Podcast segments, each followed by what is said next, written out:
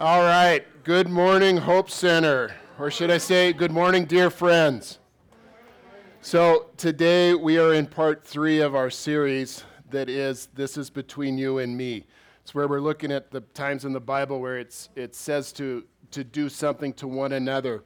So, Stan kicked it off with we looked at encourage one another. Last week I had love one another. And I did watch all of you guys today, and um, I did mention to kiss one another with a holy kiss, and I saw nobody do that, so that is off the table. We're done. If I see it next week, I've got a hammer. So that is that is that is off the table. So which brings us to our next one another. Our next one another is serve one another. So um, I don't know. Does anybody want a math lesson again today? No, no. Okay, so we won't do math. How about uh, science lesson? Science, okay. We're going to do a little biology, maybe a little biology lesson. First, I want to give a little background on this, where we're going to be reading from today. We're going to be reading from Galatians, and um, Paul, why he writes this letter. So, if you read this letter, and actually there's a lot of letters like this where you get the Jewish Christians are the people that were Jews that be, had discovered faith in Jesus and decided to put their faith in Jesus.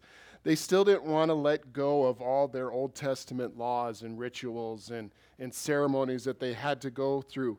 They, they just didn't want to quite let that go and just realize that you just you had to have faith in Jesus, that you had to have just be a follower of Jesus. And then if those people that, when they finally got to the point where they could accept that people other than Jews, the Gentiles, people like all of us, could have that same faith, they wanted all of us to go through the same things and do the same, same practices. And they kind of were becoming slaves to the law again. They had this faith in Jesus and they, they just didn't realize he was the ultimate sacrifice and that we just had to have faith. And so, like I said, they kind of became slaves to the law. And one of the things they were really hung up on was circumcision. This is, they, they wanted these Gentiles to be circumcised. And I don't know, a few months ago, did you guys happen to see out there on 24th Street in King? Did you see the protesters out there? They're all dressed in white, and they had this red fake blood in their groin area, and they were protesting infant circumcision. So I'm not really sure why I told you that story, other than it's it's just bizarre and kind of funny. But um, I think really it's just to show that even over 2,000 years later, we're still arguing about circumcision.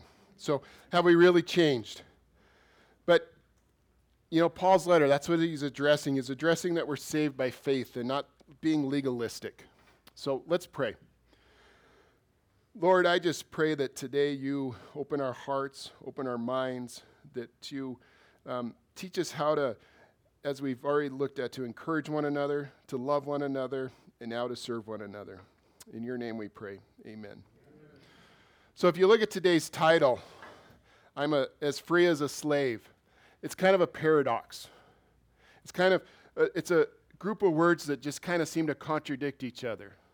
That just doesn't make sense to be free and to yet be a slave. And when you look at this, this, this title and you look at the word free or freedom, there's lots of things that come to your mind. I think some of them might be as, you know, we live in the United States. It's supposed to be a free country. So there's freedom there. Maybe, maybe I'm free to live where I want to live. I'm free to live in this area or that area or, or free to go where I want to go. I, I have these freedoms that, that just I just take for granted. I have a freedom to have whatever job I want. Or I have a freedom to actually, I might have a job, but I have the freedom to complain about the job because I don't like the job. Maybe I have religious freedom. I have religious freedom that uh, I can go to wherever church I want to go to. I can worship and I can come together like us here, that I have that freedom to do that. Maybe I have a freedom to watch whatever I want to watch on TV.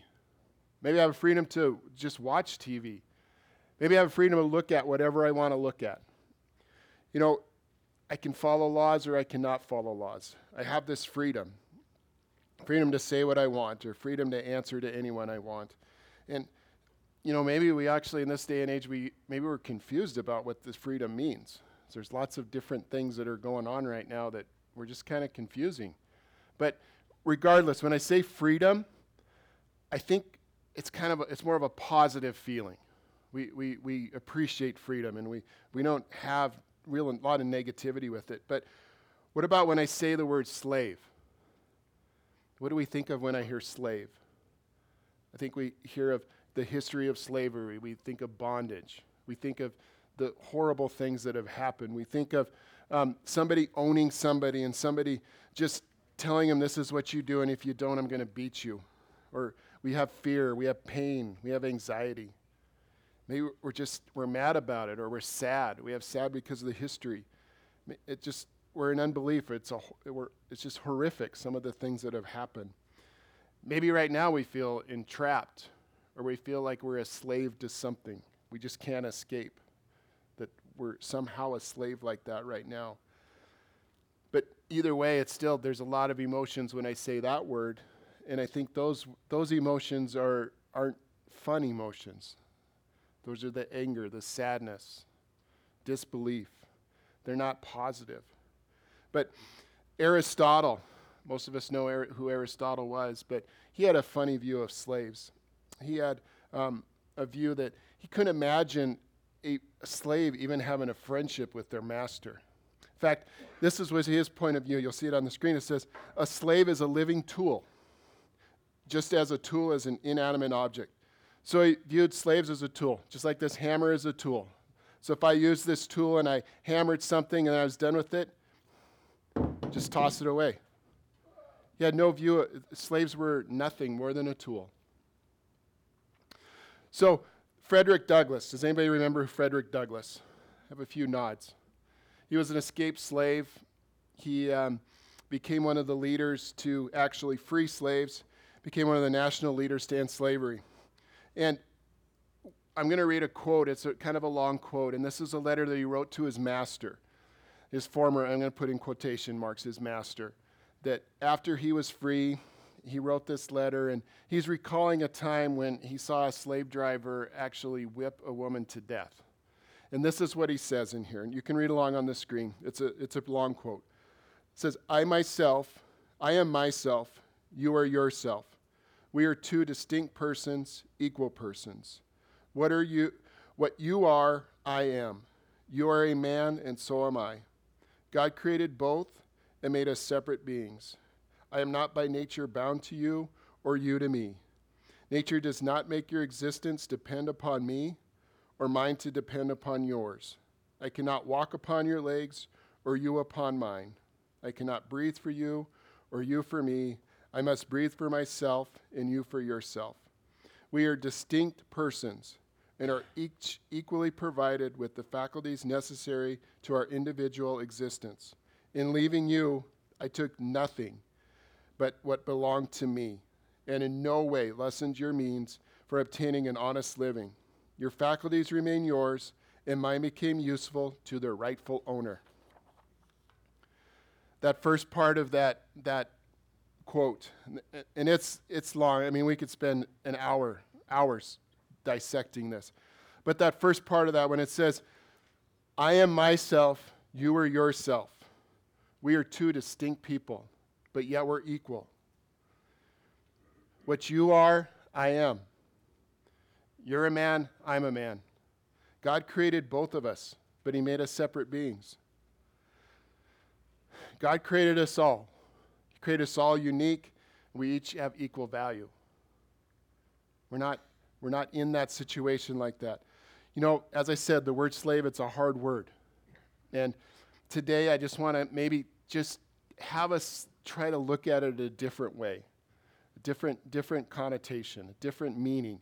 And don't get me wrong, I am not trivializing slavery. I'm not taking anything away from that. It was a horrific time.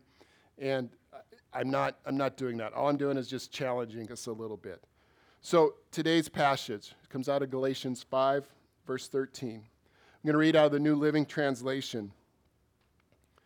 It says, For you have been called to live in freedom, my sisters and brothers. But don't use your freedom to satisfy your sinful nature. Instead, you use your freedom to serve one another. in love. Now, you should know by now that I would not have picked a verse that didn't say love in it, so um, had to include that in there. So, we're going to start to dissect this a little bit, section by section. It says, So, what is this freedom I'm called to live in? This brings us to our first blank in our outline I'm free. So, remember why Paul's writing this letter. Remember, he's writing it because we're caught up in the law. We're caught up in wanting Gentiles to be circumcised. They're kind of in bondage of that. So, he was wanting to say, you know what? We don't necessarily need to do that. We need to just have faith in Jesus. We need to, we need to just believe in him and, and not lose that because we're, we're too worried about if someone's circumcised or not. So there's just people wanting to hold on to the law. So let's look at some things of what God's word says about the law and how we should, should view that faith in the law. Out of Acts 13 39 says, Through him, everyone who believes is justified from everything you could not be justified from by the law of Moses. Romans 3:28 For we maintain that a man is justified by faith apart from observing the law. What I read there is he's talking a lot about this is by faith, by believing, by believing in Jesus, by believing in the saving power of Jesus. A couple more verses. Romans 7 6. But now, by dying to what once bound us, we have been released from the law, so that we serve in the new way of the Spirit and not in the old way of the written code. Galatians 5 4. You who are trying to be justified by law have been alienated from Christ. You have fallen away from grace. Again, we're just saying that faith in belief, belief in Jesus, faith in Him, that's what gets us eternity. That's what gets us to this new life. Not by being circumcised. So, Jesus, he's saying that Jesus came for Jew or Gentile. It didn't matter. It was for everyone. It was for everybody in this room. Multiple different people, multiple different backgrounds. We all have different stories, but Jesus came for all of us. So that's the freedom we have. We're free by faith. We're free by the faith we can all have in Jesus. So we all share this wisdom when we let Jesus become our master. When we surrender our lives to Jesus, when we say yes to Him and we have faith, then we're free. But I ask, second blank, am I really free? Does this mean I can do whatever I want? I can act however I want? I can follow laws. I don't have to follow laws. I can follow moral laws. I don't have to follow moral laws. I can follow God's law or I don't have to follow God's law. Is that what we're talking about? Freedom? Freedom to just live as I want. You know, another, another word for freedom is liberty. Definition of liberty is the state of being free within society from oppressive restrictions imposed by authority on one of, one's way of life, behavior, or political views. I find it strict, uh, kind of oppressive to think that if I was an adult to maybe be circumcised. That probably wouldn't be very comfortable or feel very good. So that's kind of what maybe something he was talking about here, Paul. He was saying we don't have to we don't have to be tied to all these laws. We don't have to be tied to these laws that distract us from Jesus. We get caught up over here and we lose our focus. I think Paul is saying, you know what? We're all on the same team. We're all in this together. We're all in this, this thing called life. We're all in this thing called believing in Jesus and being a Christian. We're all on the same team. You know, Frederick Douglass said we're, we're equal persons. God created both of us, but yet we're distinct. But don't we believe in the same God? Don't we have the same faith in Jesus? Then why do we have to be the same? Why do I have to be the same as you? You the same as me. You know, I like it that we're all distinct, that we're all different, that that's the way God made us. Because I have certain gifts and talents Nancy has certain gifts and talents. Grove has certain gifts and talents. John has certain gifts and talents. We all have certain gifts and talents. We all look different. We all have different abilities. But yet, we can all come together like we are now as, as a body, and we can love one another. We can encourage one another. We can also serve one another. We can be together. But let's get back to the question Am I really free? Paul isn't saying that we're free to do anything we want. If we look at the second part of this, this verse, it says, But don't use your freedom to satisfy your sinful nature. So, Christian freedom is freedom from sin, not freedom to sin. When we put our faith in Jesus, we aren't bound by the bondage of sin anymore. So, yes, we are free. We're free from sin being our master. Let's look at John 8 34 through 36. Jesus replied, I tell you the truth. Everyone who sins is a slave to sin. Now, a slave has no permanent place in the family, but a son belongs to it forever. So if the son sets you free, you will be free indeed. I think that's the freedom that Paul is talking about. He's talking about the freedom found in Jesus, the freedom that we find putting our faith in Jesus. Again, not a freedom to sin, but a freedom from sin. So I think the answer to that question is yes, I am free. I am free. I'm free from sin. The freedom is an unrestricted liberty or freedom to approach God as His children, not an unrestricted liberty or freedom to wallow in our own selfishness, sin. So now let's have a little science lesson. How many have watched geese migrate? Geese migrate. So, has anybody ever asked the question or wondered how far they migrate? Well, how many miles? how many miles? Well, the answer is 5,000 miles. About 5,000 miles that they migrate. They start in Alaska or the Canadian tundra and migrate all the way down to Mexico or the Gulf states. So, this one you'll get right to is, is what, why, what formation do they fly in? A V. And do we know why they fly in a V? Well, yeah, it, it, it to conserve energy. And actually, if you look closely, when they fly in a V, the next the bird behind him is actually a little bit higher and then higher and higher. So it kind of goes up, the V. And they do that because it cuts down the wind resistance so that they conserve energy. And then when the one gets tired, they just fall back and another one takes its place. But there's another reason why they fly in a V. They fly in a V to communicate and to keep track of each other. So they all can kind of see each other, and then when some gets, one gets tired, they know it's their turn to take, take the lead, and then that person can fall all the way back. And if some if a goose kind of gets off track, they can they can honk and make noise and bring that person back. So they form kind of a little co- community together. And so, have you ever noticed that, um, like in military, have you guys seen the fighter planes? Some of those formations, what do they fly in? A V. Probably the same reasons. And I, I just think, I go, God knew what he was doing when he made creation. God so much knew what he was doing. We can look at a goose, we can look at the geese flying in the air, and we can go, huh, I can fly my airplanes like that too, and it's efficient. So back to back to where our where we are, not to get on a rabbit trail so very far, but so what would happen if these geese decided to do their own thing? What happens if they just decide I'm not going to do? it? I don't want it. That's that's a long ways. I don't want to fly there. What if George goes and says, you know what? Sally is too slow. I am not flying behind Sally. I am not going to do it. And George says, You know what? I don't, I don't want to go 5,000 miles. Look at all this food around here. I'm not going to go anywhere. I'm just stay right here. Well, what do you think would happen to George? Winter's coming. Winter's coming.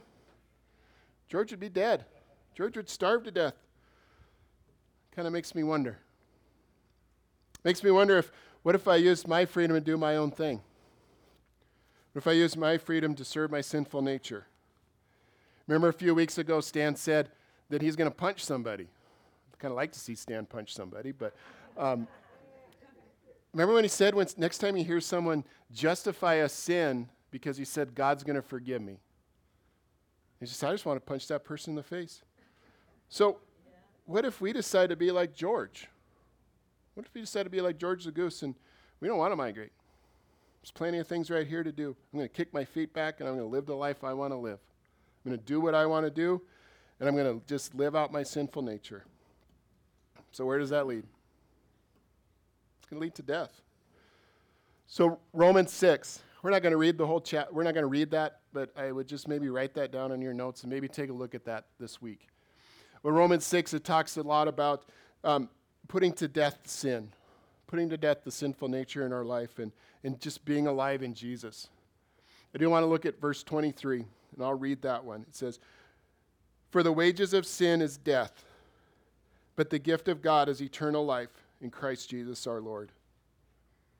So that's that kind of life that that would lead to. So, dear friends, don't be like George. Don't be like the goose that decided not to go, that just died on the tundra, starving to death. So now we're to the last, last blank. This is, this is the part of the passage where it says, Instead, use your freedom to serve one another in love.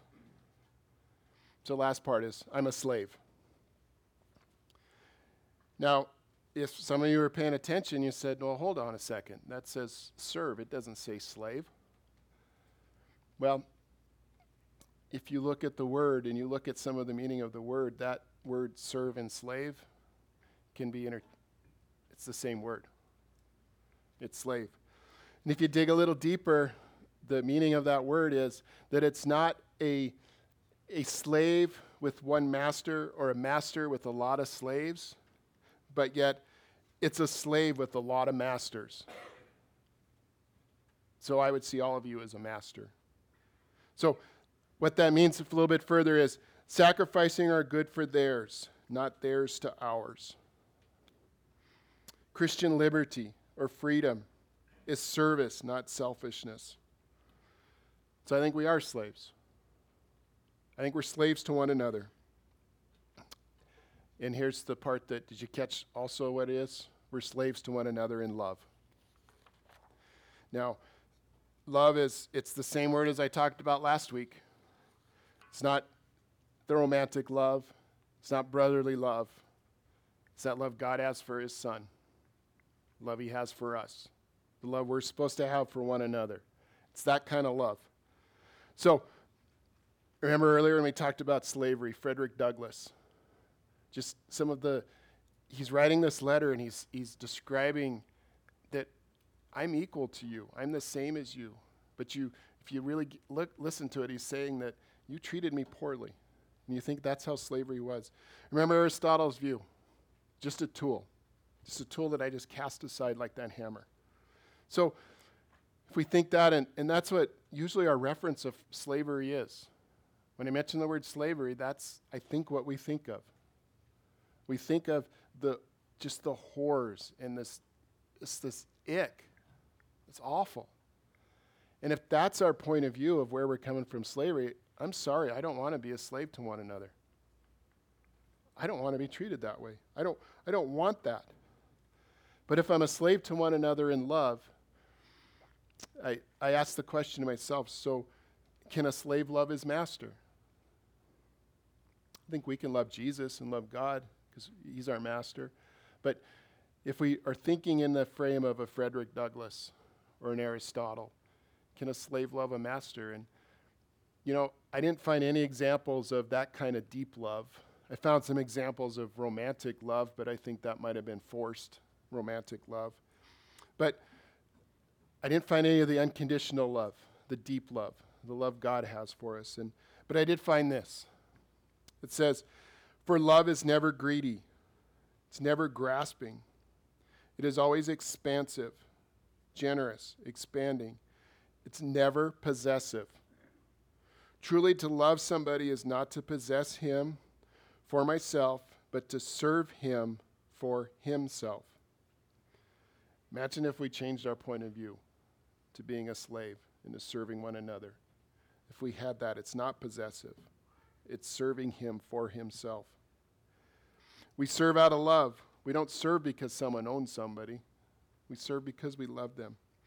Another author states it says, True freedom manifests itself as slavery, as serving one another in love. So we're at that point of my title again, that paradox. I'm as free as a slave. Concepts that don't seem to go together. Doesn't seem like that makes any sense. So remember the geese? Remember the geese, they're, they're free to fly wherever they want, however they want, do whatever they want to do. But what happens when they fly in formation, when they work together, when they, when they do what they need to do, they get to their destination. They, they're a community. So we have freedom. We can do what we want to do. We can follow our own path. We can serve ourselves and not fly in formation, so to speak, not take our turn out in front. We can take our eyes off the destination. We can take our eyes off of Jesus. We can choose to live our life in the sinful nature. You know, freedom suggests an open door to fulfill natural desires.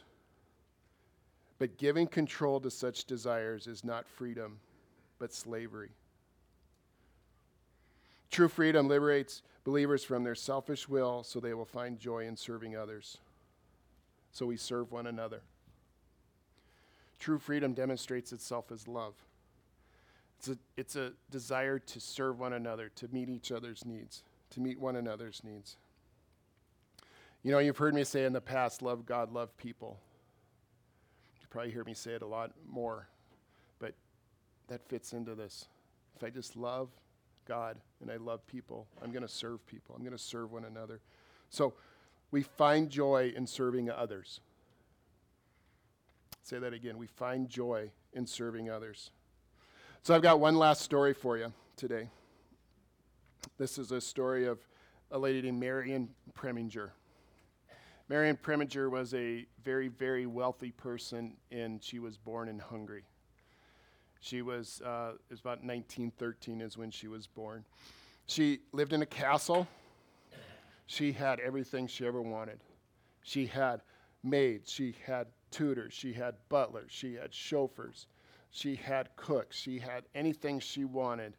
She had it. She had lots and lots of slaves. In fact, her grandmother had such a view of people, other people, that when they went on trips and they traveled with um, to go stay in a hotel or to stay somewhere else, the grandmother made them bring their own sheets because she thought it was beneath them to sleep in sheets of commoners. This is the life Marion grew up in. She had everything. So she had freedom. She had freedom to live in the flesh. She had freedom to feed her sinful nature as much as she possibly wanted. And she did. She, had, she got married in Hungary, had a, that marriage, and that marriage failed. Then she, she was married again and she went to Hollywood. She went to Hollywood and she lived the life of rich and famous. She partied. She went extravagant events, ex- hobnobbed with the actors and the movie stars, and did live life like you would if you're going to fulfill your sinful nature. Well, that marriage failed also. She found herself back in Europe, back in Hungary with her parents. One night when she was there, she had the opportunity to go listen to Dr. Albert Schweitzer, who at the time was very famous and she went there and she met him.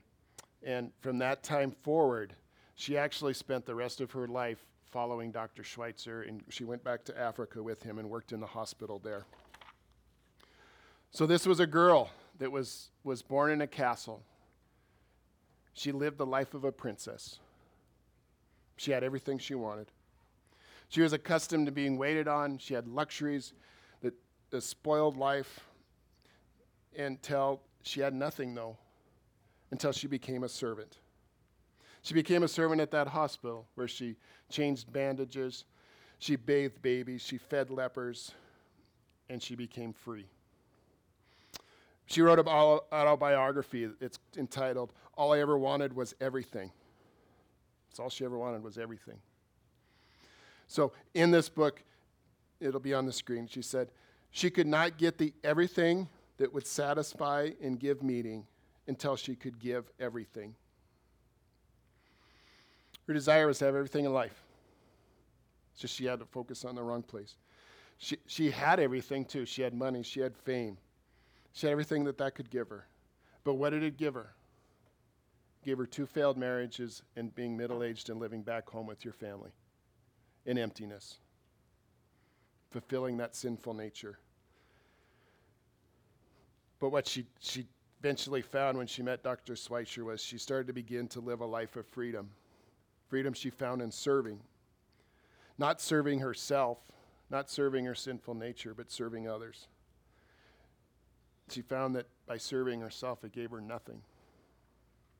Everything she looked for came from when she gave everything, when she lived that life of serving others. When she died, the New York Times printed a, uh, a statement that was said about her that Albert Schweitzer said.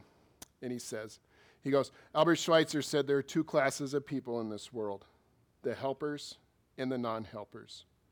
I am a helper. And he's referring to Marion. He's referring to her being a helper. So, so I ask the question which are you? Are you a non helper? How do we look at people? How do we see people? Do I look at somebody and say, What can you do for me? What can I get from you? I want something from you. I need something from you. I deserve to have something from you. I, I look, I run around and I look and I just grab, and I'm grabbing with hands things that I want, feeding this sinful nature. Notice my hands are clenched, they're held tight because I'm wanting more and more and more. It's never satisfied. I get nothing. And we become a slave. I have freedom, but I'm, I'm a slave to that freedom. I'm a slave to that sinful nature. And you notice the focus is on who? Focus is on ourselves. Focus is on me. Or are you a helper? What does a helper see each other as? Do I, do I look at somebody and I say, What can I do for you? How can I serve you? How can I help you? How ca- what is there something that I can do? Where's the focus now? The focus is on all of you. It's not on myself anymore, it's on you. So, did you also notice something else? My hands weren't like this anymore. My hands were out, and I'm moving towards you. I'm not asking for something from you, I'm trying to give to you. I'm getting everything by giving everything. It's kind of like when I said a slave with many masters. I see all of you as a master because I want to serve you. Not in the, the term of master, like I said with Frederick Douglass's master. Become my master, I want to serve one another. So let's look at one more here. It says 1 Peter 2 16. It's out of the New Living Translation. It says, For you are free, yet you are God's slave. So don't use your freedom as an excuse to do evil. What if we looked at as we're God's slave, God's servant? I'm as free as a slave. So let's be helpers.